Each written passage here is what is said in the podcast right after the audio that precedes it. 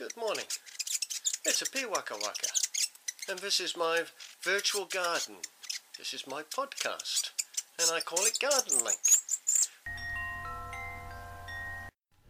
Well, I began recording episode 3 of my podcast Garden Link on Monday, the 29th of August, and I've spoken to three people Jim McLaughlin, who is a daffodil grower, to Steve Wratten, who writes in the newspapers about garden, and to Tom Ennis, who has a what I would call a self-sufficiency garden, and his garden is nestled in the foothills right under the Southern Alps. I recorded more than you're going to hear of these uh, three interviews. Um, I had to edit them down; they were rather long. I hope to revisit both the interviews and the speakers again at other times. But here we go. Our first speaker is Jim McLaughlin, who I spoke to on the phone early on Monday morning. Let's start talking about your daffodils. How long have you been doing it? Right, uh, 1997 we bought the collection, so um, 19 years now, yep. 19 years. Okay, how big is it? Uh, well, we've just downsized by a couple of acres. Um, in reality, we're about 15 acres. And uh, obviously not all the same. No, no, we're uh, there's probably at least two, three hundred different varieties out there. Wow. Uh, how do you know that you, where they are? Have you got markers all over the place?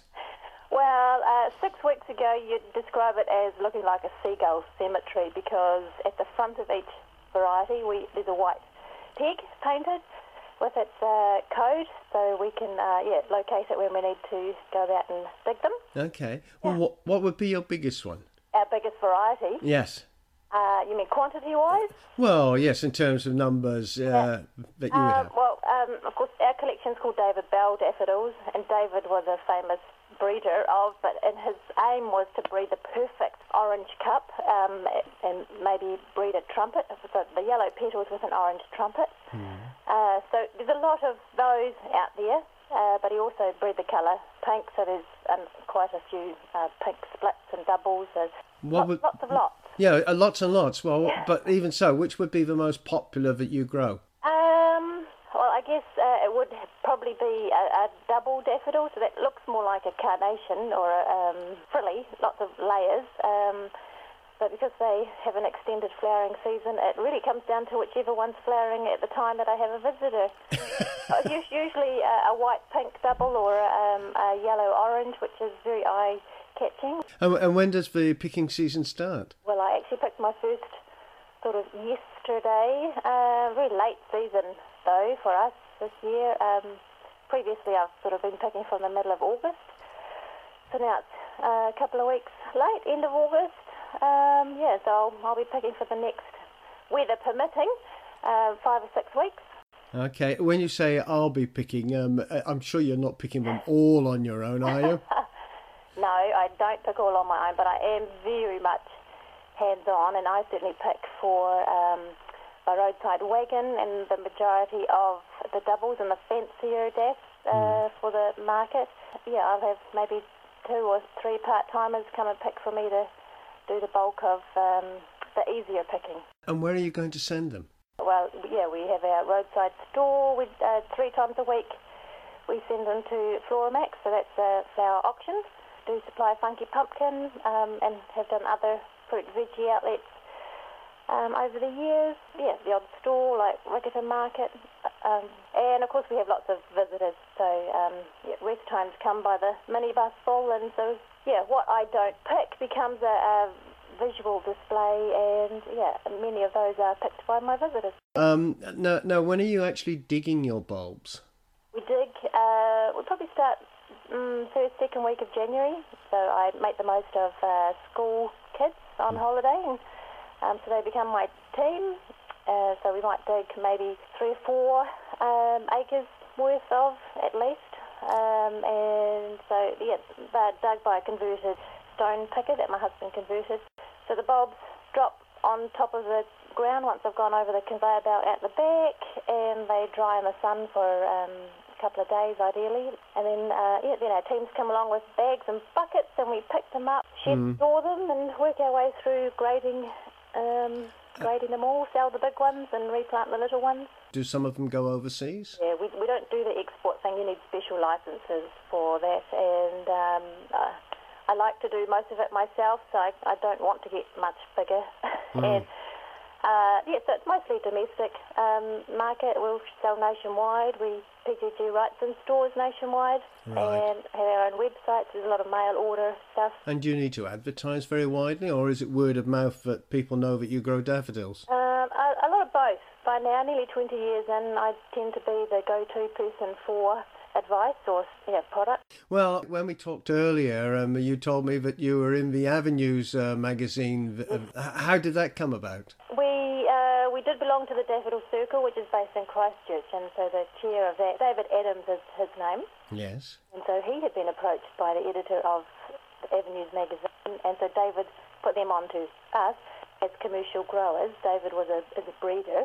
Well, I've got to say the the pictures look pretty good. Oh, great, thanks. it uh, sounded like the sort of idyllic way of uh, living, making a, a living from daffodils. I, I have a sneaking suspicion it's a lot of hard work. I didn't read it as being an idyllic lifestyle. My, have you got a particular favourite? I do I do like smelly ones. I I think white white uh, yes some white Tabetas we've got out there um, or white trumpets depends on the day and the season and my mood.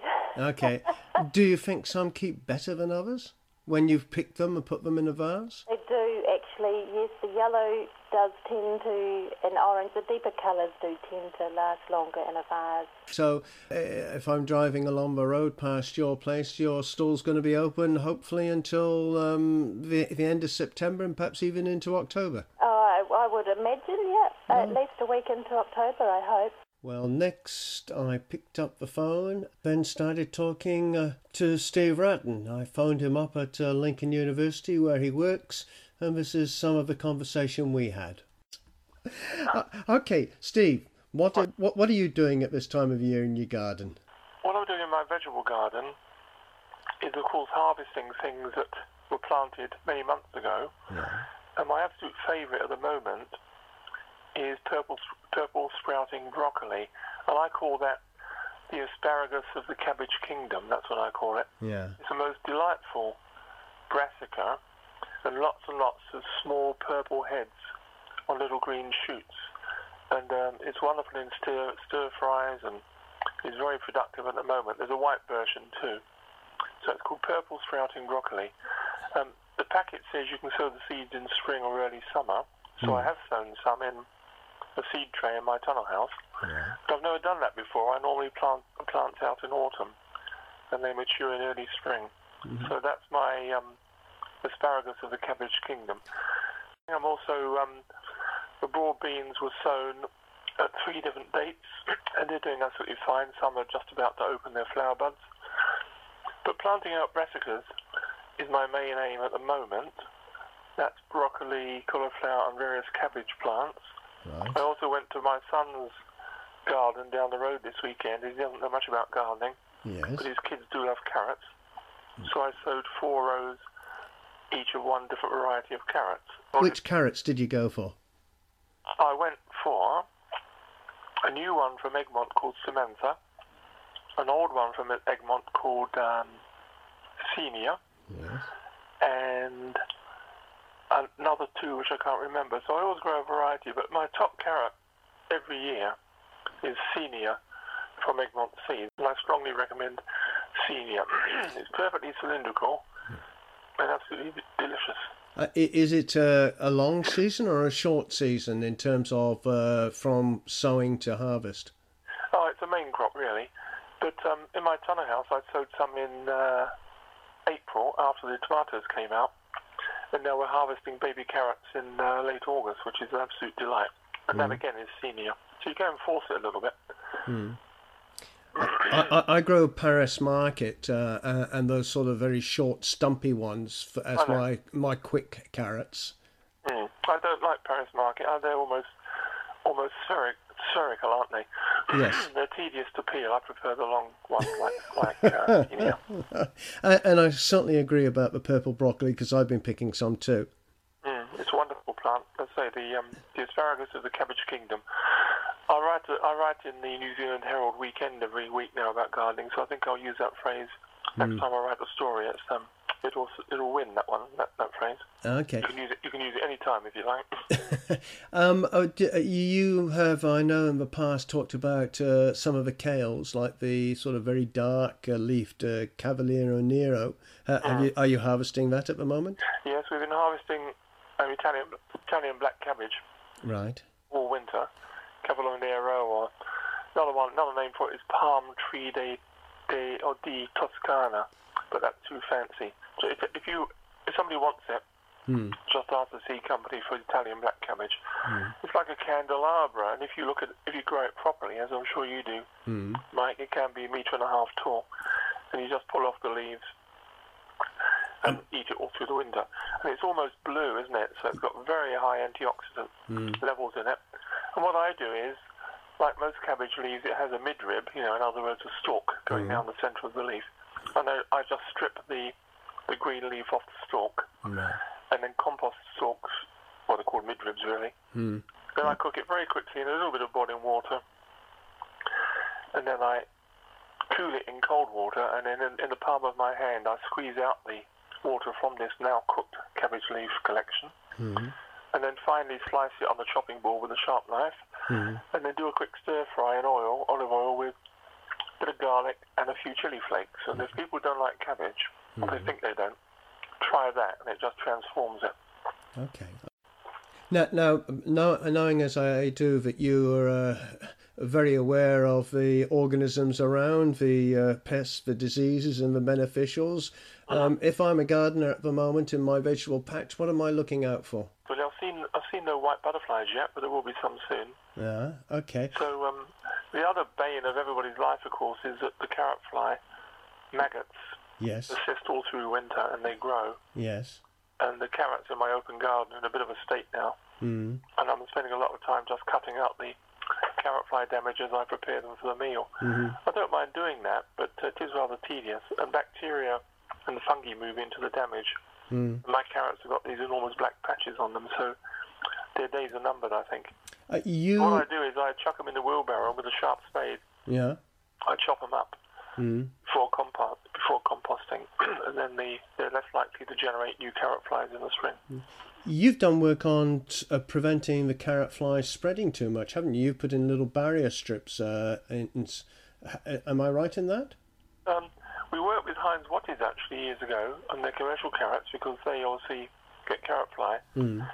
And this tip is only relevant to really large areas because most of the eggs are laid by the female fly in the outer five meters of the carrot paddock. Mm. So what Watties did is they um, did use pesticide on those outer bits, which is normal, Mm. but they didn't need any for what was about 95% of the, the field, which is clever. However, in your garden, it's all edge. Yeah, So you're not going to get any, any patches of carrots with the centre, yeah, which is missed by the fly. yeah, So I just tolerate it. But again, that frost cloth I mentioned yeah. would be very good at getting early germination and would keep the fly off. Well, I'm not going to ask you what you're going to be doing in two or three weeks' time because I hope to talk to you then in two or three weeks' time about what you're doing. But that was really good. Well, we gardeners like talking, don't we? Yes. And then the last person I spoke to was Tom Innes. I phoned him uh, late in the afternoon on Monday, and we started talking about his gardening up in Springfield, uh, which is, as I said, close under the Southern Alps. Well, let's start off with how long have you been on your current property and what are you trying to do there? Well, we've been um, living here permanently for about two and a half years, but we bought the place about 12 years ago and started um, planting and gardening then, although, of course, things have accelerated in the last few years, um, which means some of our fruit trees are five, six, seven, eight years old, but probably the most of them are three or four. And what's the what are you trying to do on the property? Uh, uh, just live from it? Yeah, well, we're, we're aiming to feed ourselves um, vegetables and fruit, um, and we have bees and a few other things going on as well. But you know, we've got two quarter acre sections, so that's you know half an acre or two thousand square metres, and various buildings on the place, and then we're gardening in around that, and um, we're gardening using permaculture principles. Um, quite a large area. We've got about a 20 by 20 metre area that is um, we're annual cropping but under fruit trees, and the idea there is that when the, the fruit trees get a bit bigger, we'll sort of morph that into a, a perennial forest garden. So the currants and things will come into that area, Mm-hmm. and we'll open up some new areas for sort of annual crops, um, kitchen garden type areas. We, we'd better tell people where exactly you're living, or roughly where you're living, because your, your climate's a bit different from mine, so um, they won't have the foggiest idea what your climate is like. Right, no, that's right. No, we're in Springfield Village, um, and we're at about 385 metres above sea level. We um, are in an extra high wind zone for the builders there, so we get some pretty horrific winds. Um, but probably as important as that for gardening is we get late frosts and early frost. I mean, we can really have snow or frost any month of the year, but just as an example, um, we were still getting quite healthy frosts into December last year Oh my goodness. which makes it a little bit tricky trying to get fruit to set and you know things like that. Does this mean things like tomatoes and sweet corn won't grow for you? No, we've done very well with some of those things actually, um, and I mean again, it's a number of common gardening strategies for that. But I mean we. Um, we sort of, of course, the first thought is, oh, we need a glass house. And then we looked at the cost of glass houses and what you get for the money you spend and thought, well, gosh, um, it's an expensive small area. So instead, we invested about $1,000 in some um, electrical conduit and bought some good quality frost cloth and greenhouse film and bird netting and have been working on cloching Okay. and extending our season that way and protecting plants. And that's actually been very successful. And we've got a very sort of a low tech, easy to move, easy to put up and down system. Um, Eliot Coleman is the guru on all of that. So we look at his clips on YouTube and follow his, some of his kind of approaches. I'm sure he'll appreciate the plug. Yeah, yeah. Well, I mean, we found it really helpful. right. Um, uh, so now here we are. We're end of August, going into September. So what are you lining yourself up for now? Dorothy's been busy seed um, sowing inside, so we've got little tomato plants and capsicum plants and onions and things happening. Um, and we grow those actually in the house. So we're right now, we or today we had a discussion about windowsills and where we put things, which we have this discussion every year, and we sort of jerry rig shelves and things, but we, we get by. Um, it turns the house into a bit of a forest itself for a while there, but it's all good fun. um, Dorothy sowed peas just yesterday. Um, and she's been experimenting with things like spreading onion seeds among existing crops and letting them come through in the spring. Um, things like that. Uh, so, so you quite like the idea uh, and the principle behind mixed planting in your vegetable garden. You don't have one area for this and one area for that. No, we do tend to mix it up quite a lot. Um, and I mean, we're not sort of strict on companion planting or those sort of things, but it's really just a case of what will grow where and where there's room. And we tend to, um, we started off with great intentions for strict rotations and all of that, but we seem to end up just putting things where they fit, really. Um, but again, we've been experimenting with some, um, you know, undersowing or, or, or sowing seed among, uh, you know, stubble or cut green crops and things and seeing what comes through. So we're just, you know, playing around really, seeing what will actually work for us up here. What was your soil like when you started? Um, I imagine being fairly close to the mountains, it might not be terribly uh, fertile. It might be rather stony. What's it like? Yeah, it's very light. Uh, it's very light with some quite big stones. But we've gone right from day one. We've gone with a no dig garden thing. Um, and so over the years, um, we've modified our system slightly. But in essence, what we do is, um, if we want to put a garden in, we'll shape up edges and things. But um, we'll basically soak cardboard or newspaper in water, lay that down thickly over the grass or area that we're developing, um, and then cover that in leaf mould or wood chip and wait for that to break down a bit and then plant into that. hmm And you don't have any problems getting access to things like leaf mold and uh, bark chip where you are. I wouldn't think you would. No, no, wood chip, not bark chip, quite an important difference here. But no, um, but it is a case of um, just having an ear to the ground. I mean, we're both full time on the property, so I mean, the other day we heard somebody chipping. So I popped out down the road, and there was Sicon felling some trees in the domain. So I went and said to them, oh, you know, have you got somewhere for the chip? And they said, oh, no, we're carting it back to Darfield. Have you got somewhere? So I walked them around the corner, and they dropped five or six six cubic metre truckloads for nothing on our grass verge, and we're very happy to be rid of it. Well, well, clearly I'm not going to have any difficulty finding your place if I come visiting. No, no, just look for the mountain. yeah, but anyway, what I'm saying is the principle of being being on the place and available to take those opportunities has worked really well for us. Um, and basically, we're importing organic matter. Yeah. You know, that's what we're actually doing. So, I mean, Yeah. you know, you could use pea straw or lots of other things. Um, and likewise with our compost, we, um, you know, there's a neighbour, neighbours with a horse. So I go over every six months and shovel a big load of horse poop and we build some pallet compost bins and then blend that with wood chips or um, sawdust and calf poop from another neighbour's calf shed and do big, you know, three or four bin square, uh, pallet square compost bins and, and sit that for a year and then spread that round. I would imagine that even after just a few years, your soil is quite quite different from when you started. Oh, it's unrecognisable. Yeah, we've got a beautiful, rich, friable um, soil.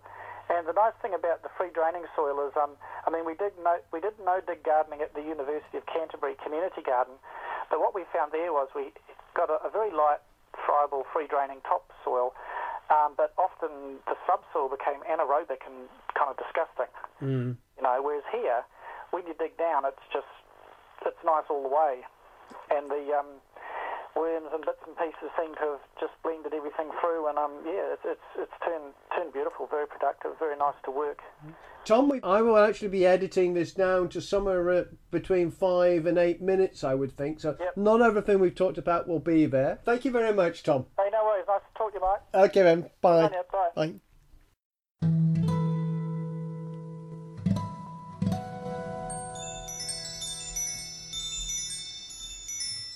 Some folks like radishes and some curl like kale, but give I boiled parsnips and a great dish of taters and a lump of fatty bacon and a pint of good ale.